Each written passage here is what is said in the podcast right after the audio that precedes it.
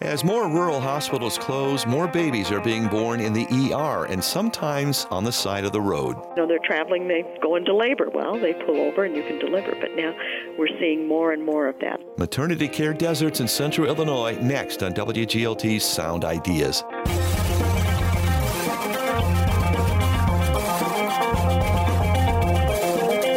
Afternoon. I'm John Norton. Also on today's show, our next History Makers profile. You'll hear from retired professors Mary and Hank Campbell. Plus, you'll hear about a campaign called 1000 Black Girls Books from one of the students who won Bloomington's Black History Essay Contest. Marley Dias inspired me to show me that you can make a change when you notice there's a problem.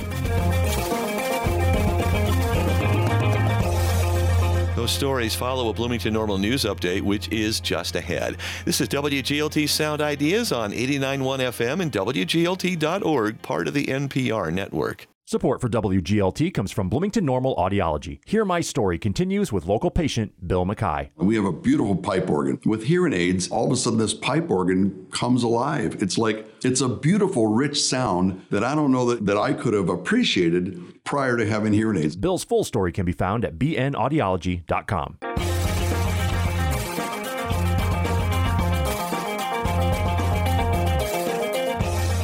From the campus of Illinois State University in Normal, this is WGLT's news magazine, Sound Ideas. Good afternoon. I'm John Norton. More than 200 rural hospitals across the country have shut their doors over the past decade. And in the ones that have stayed open, maternity wards are becoming a rarity.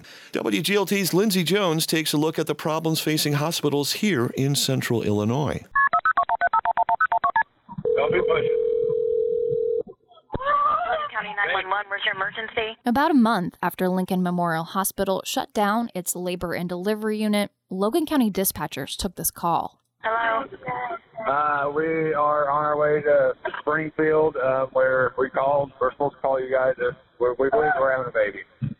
You're having a baby. Okay, where are you at? Uh, we're in Elkhart. But this delivery wasn't happening at home or even in town. I just got off the interstate. This baby came on an exit ramp on I 55 less than two minutes after the 911 call was placed. Oh my God! Hey, we, we had a baby. You've already delivered the baby? Hello?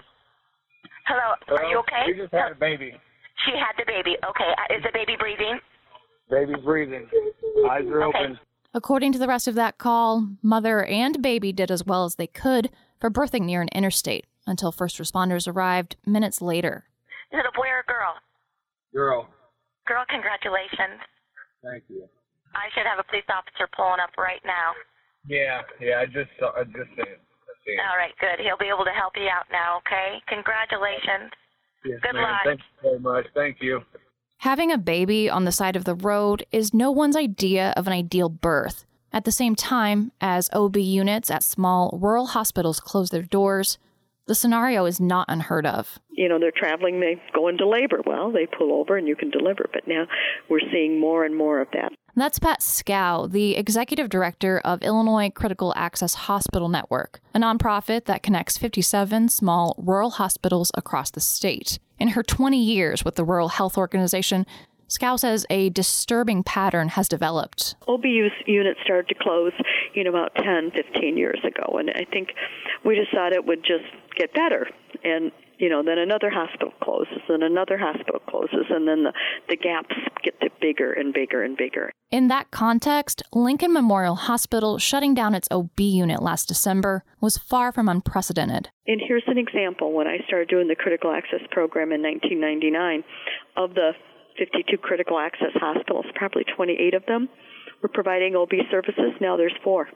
There's a host of issues facing rural hospitals in general. Staffing is one of them, rising costs is another. Schou says the one challenge that's consistent with all of these hospitals that had or still have OB units is Medicaid reimbursement rates. You know, the funding is really, you know, the biggest issue. It's not a Medicare funding issue, but it's a Medicaid funding issue. The National Center for Health Statistics' most recent data shows that over 40% of births in the U.S. are financed by Medicaid. That's the public health insurance program for adults and children with limited income and resources. Schou says Medicare, the other public program that covers adults 65 and older, reimburses these small hospitals cost plus for their patients. That means the care provided to someone on Medicare is paid for in full by the federal program, with 1% of the cost on top added. Medicaid, however, doesn't work like that. Medicare is a national program and Medicaid's a state program. So the state of Illinois with Medicaid recognizes that they're critical access hospitals, but they don't pay more because they're an OB patient and they don't pay any more if they have a department of OB services. And the majority of patients utilizing OB units at these rural hospitals are on Medicaid. The other services being provided are often covered by Medicare as rural populations age. Megan Hyam is an administrator at a rural health clinic in Litchfield, south of Springfield. One of the only offices that do, does prenatal care between St. Louis and Springfield. The clinic covers about five counties and has about 20,000 active patients. Hyam says the patient base is very heavy on Medicaid and Medicare. The rural clinic that Hyam is based at is an independent practice, but its obstetrical physicians do rounds and deliver babies at the nearby St. Francis Hospital. They, too, have watched hospitals shut the doors of their OB units across the state, and they worried. Dr. Johnson is our most senior partner in our practice, um, but he has a passion for this and kind of was getting nervous that all of these OB units were not getting the financial support they needed throughout the state and were closing, you know, not necessarily a fault of their own. Hyam says they're lucky. The not for profit healthcare organization that operates St. Francis, called Hospital Sisters Healthcare System, recognizes the critical role that hospital plays for patients in the surrounding areas. HSHS is committed to kind of subsidizing the OB department at St. Francis here at Litchfield, even though there are lack of funds, lack of resources, you know, expenses keep going up. So where a lot of places they don't have the support of a larger system, so they're forced to close essentially. You know, they cannot make it work. Hyam says if that larger healthcare organization wasn't there or wasn't willing to take the shortfall that comes with having a rural OB unit, it's hard to speculate, but the reimbursement is not there to fund like if, if we had our just like a birthing center our own independent hospital there's also the issue of the number of births happening at these hospitals. They've been on the decline for some time. That's partly because of rural population loss and aging trends, but there are other factors too. Either way, Hyam says if the hospital sisters' healthcare system wasn't essentially subsidizing the OB unit at St. Francis, for us in particular, I, I don't think it would be sustainable without a large um, brand like HSHS. Hyam says they see 200 to 300 births a year. That's about one tenth the number of births at OSF St. Francis in Peoria. It's also far lower than the number of births at both OSF St. Joseph in Bloomington and Carle BroMenn in Normal last year. So add a low number of babies being born to a low paying reimbursement program for hospital births, and you've got the major problem facing these critical access hospitals Here's Pat Schou of the Illinois Critical Access Care Network. Many of these small rural hospitals had to close their doors for OB services because they were losing a million to a million and a half a year. Back in Logan County at Lincoln Memorial Hospital, the CEO said in that November press release announcing the closure, births there had dropped down to about two per week, while demand for other services at the hospital had increased. As a critical access hospital, Lincoln Memorial has 25 beds. When it did offer labor and delivery services, just three of those beds were for maternity care. Now, as is the case in many other rural hospitals, there are none. Healthcare professionals like Pat Schou say that's directly leading to more births at rural emergency departments, and like we heard at the beginning, babies born on the road, on the way to a hospital that could be hours away. The hospitals are telling me that they're seeing more and more babies being delivered in the emergency because they, you know, if you got to drive an hour, an hour and a half away, you know, depends on how fast the baby's going to come. There's no quick fix to this problem since it's one that has a lot to do with Medicaid, with funding, and with the complexities of the healthcare system in the U.S. in general. Here's Megan Hyam of Litchfield Family Practice Center again. Politics is, is hard and, you know, convoluted, and I don't think it's something that, you know, anyone wants to ignore, put on the back burner. It's just that the funds aren't there, and it, things take time to kind of you know like shift directions and move money into certain areas. Pat Schou with the Illinois Critical Access Hospital Network says it's going to take creative thinking to come up with the solutions. Do we start looking at how do we work it out so there's some kind of adjacent OB center or something like that, you know, or, or do we reimburse hospitals for having OR available? They're Medicaid and they have OB services. I don't know. We have to rethink the formula. In Livingston County, north of McLean County, Catholic Hospital System OSF announced yesterday it would begin sending OB patients to OSF St. Joseph in Bloomington to deliver, instead of at its Pontiac based St. James Hospital. The organization said healthcare officials are evaluating just what services it will continue to offer. Births at that hospital have fallen from over 500 a year down to 10 to 15 a month, according to OSF. I'm Lindsay Jones. Tomorrow on Sound Ideas, hear more about the maternity care deserts in central Illinois. Plus, Lindsay Jones talks to the last OB in Logan County. Stories and conversations around Bloomington Normal and McLean County. This is WGLT's news magazine, Sound Ideas. I'm John Norton. Beginning last week, WGLT's Lauren Warnecke began profiling this year's McLean County history makers. The series continues with retired Illinois State University professors Mary and Hank Campbell. Hank and Mary Campbell met as co eds at Ohio University and moved together to Bowling Green, Ohio. Hank studied industrial technology, Mary, social work. The couple lived in Toledo for a brief time, then in Pittsburgh for six years. They then went back to Ohio for Hank's PhD and Mary's master's degree at Ohio State University. A job offer at Illinois State University for Hank brought the couple to Bloomington Normal in 1976. They'd both wind up spending their careers at ISU.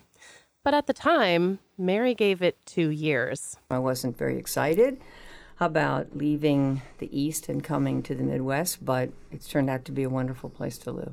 A classmate of mine at Bowling Green was a professor here, and he, he was encouraging to come here. I also thought, what? It's so flat out here. Yeah. but we had been in Bowling Green, and that that was just was as really flat. flat. But then, uh, little by little, uh, a very nice career broke out, and it just went on and on from there. Does it still seem flat? I mean, has Oh, it- it's amazingly absolutely. flat.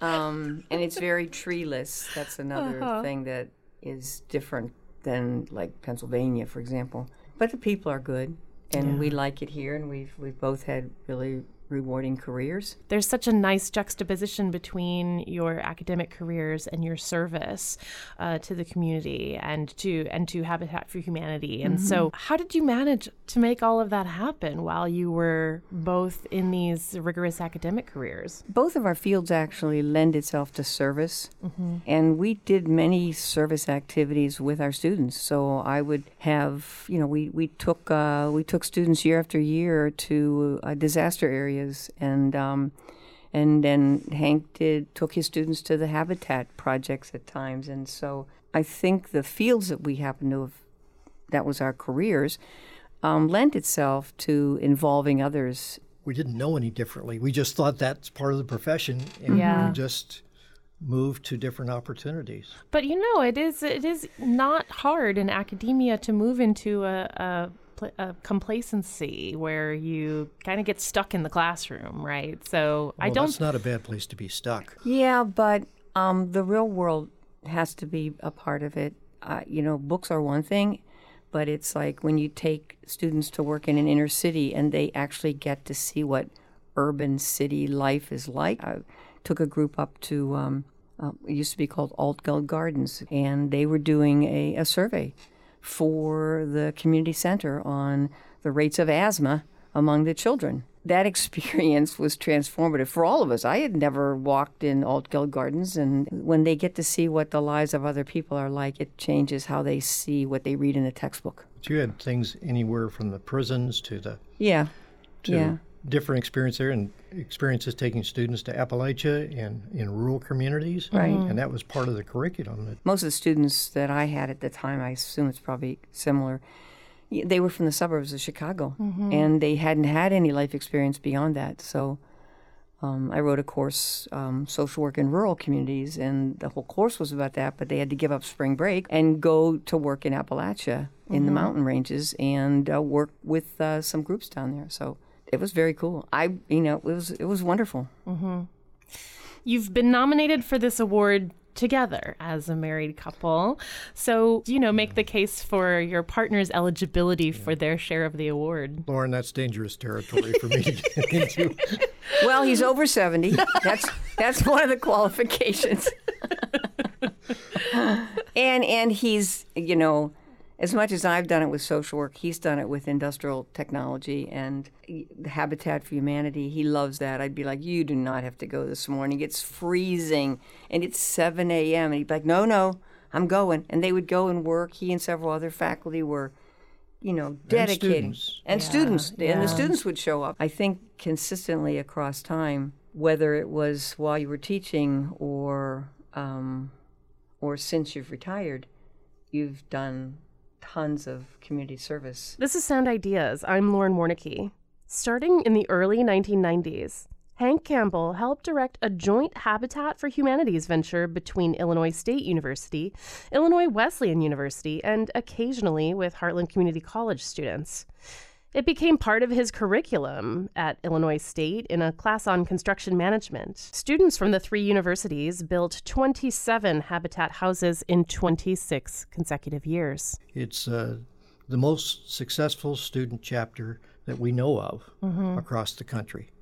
And that's only because we've got good people backing us up within the organization of Habitat and uh, maybe a construction manager or something making sure that the lots are there and the materials show up. And then, hey, go at it. Uh, you're the project directors and you put things together. And the most rewarding time certainly are the house blessings with the families because you do build with a family, not for a Mhm, family. mhm, mhm. It's just a no brainer that the two of you are involved in that together because it is the marriage of both of your skills and passions. With retirement, I was able to start two nonprofits. But when you start those, you start them with abandoned buildings that are either condemned or should have been.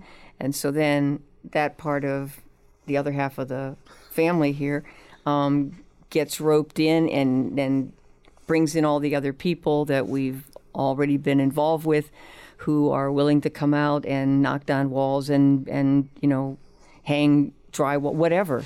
And so it, it, it has continued beyond beyond the college years um, Mhm. to to create those things. And to draw the plans for some of those so that you can take them to the city for Yeah. approval. Yeah, and I get have through no- the I don't have approval those skills. process. Mhm. But you could be on a beach somewhere. I wouldn't be a very pleasant person to be around. Well, and, and it'd be very, very difficult to build a community that already surrounds us. Yeah. Yeah, I mean, right. We, we've had since we came here in the 70s, there was a uh, the Newman Center, Mhm. and and the vitality of that with young people and and good thought and uh, fun times, and be able to do projects with them. I think that that really anchored us Mhm. value wise Mhm. and what we could do to contribute to the community and and uh, help build community. I know that the two of you are guided by your faith practice, and um, is is that is that the thing that drives you, or what is the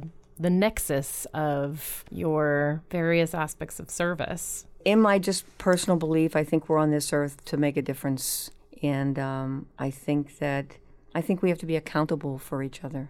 Speaking out is not enough. I think you have to put some action behind it because people will generally identify with action more than just words.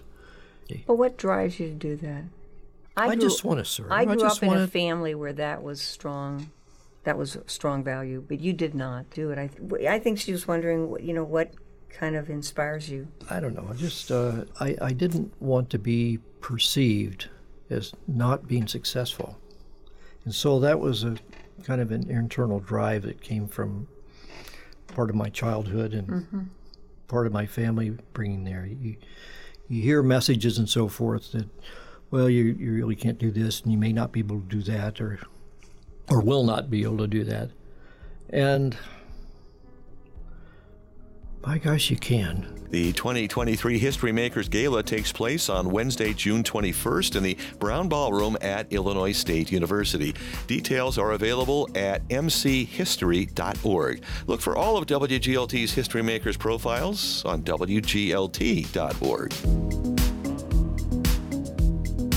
Thanks for listening. This is 89.1 WGLT. I'm John Norton, and this is Sound Ideas, our news magazine. Bloomington primary and secondary school students have taken inspiration from a variety of black leaders in the nation's history. They range from well known civil rights leaders, entertainers with important voices, to black entrepreneurs who built business empires. Today, WGLT begins to air the voices of the students who have won awards in the City of Bloomington's Black History Essay Contest. Today, you'll hear from nine and a half year old Kelsey Kokotek. Kokotek is from Washington Elementary School and is the first place winner of the elementary school category in the contest. Marley Dias challenged the status quo in our society by creating a campaign called 1000 Black Girl Books. She decided to do this campaign because she noticed there was a problem. There were not a lot of books with a main black character, but she wanted more books with a black girl main character to connect with. So she decided to make a campaign called 1000 Black Girl Books. She wanted to get 1000 books that had a black girl main character, but she ended up getting more than 13,000 books, and they are still coming in today. With the books, she wanted to donate them to Jamaica's library and schools. She wanted to donate them to Jamaica because that's where her mom was born. She was successful by getting to meet Michelle Obama and Hillary Clinton. She's also the youngest person to be put on the Forbes 30 under 30 list. Marley Dias even hosted her own Netflix series called Bookmarks. Marley even wrote even wrote her own book called Marley Dias Gets It Done, and so can you. Marley Dias inspired me to show me that you can make a change when you notice there's a problem. Her making a change influenced me by showing that even though people are young, they can stand up for things like Marley Dias did. Her being a kid and standing up for something makes me want to be like her and stand up for something at a young age. Having known that she wanted black girl books made me want to learn more about black people and other cultures. I can do that by reading books with different protagonists. Marley Dias inspired me to start a little business with my friends, and we are called the Dream Team. I made up the Dream Team to donate to St. Jude Hospital. To make money for St. Jude, we are going to do jobs for neighbors like watering plants or walking a dog. Marley Dias is awesome. She helped me notice that even when you're young, you can make such a big change in any community. That's Kelsey Kokotek, one of the winners of the City of Bloomington's Black History Essay Contest. The reading of Kokotek's speech was produced by WGLT's Charlie Schlenker. And that's Sound Ideas today. WGLT's news magazine is made possible in part by Bloomington Normal Audiology. I'm John Norton. Story help today from WGLT's Lindsey Jones, Lauren Warnecke, and Charlie Schlenker. The show was produced by Samantha Hill. You can find all of our Sound Ideas interviews and stories at WGLT.org, and you can subscribe to Sound Ideas on Spotify, Apple, Google Podcasts, or the NPR app. And we'd love to know what you think of Sound Ideas. Comment on our Facebook page. We're WGLT FM at WGLT News is our handle on Instagram. This is 89.1 WGLT and WGLT.org, part of the NPR network.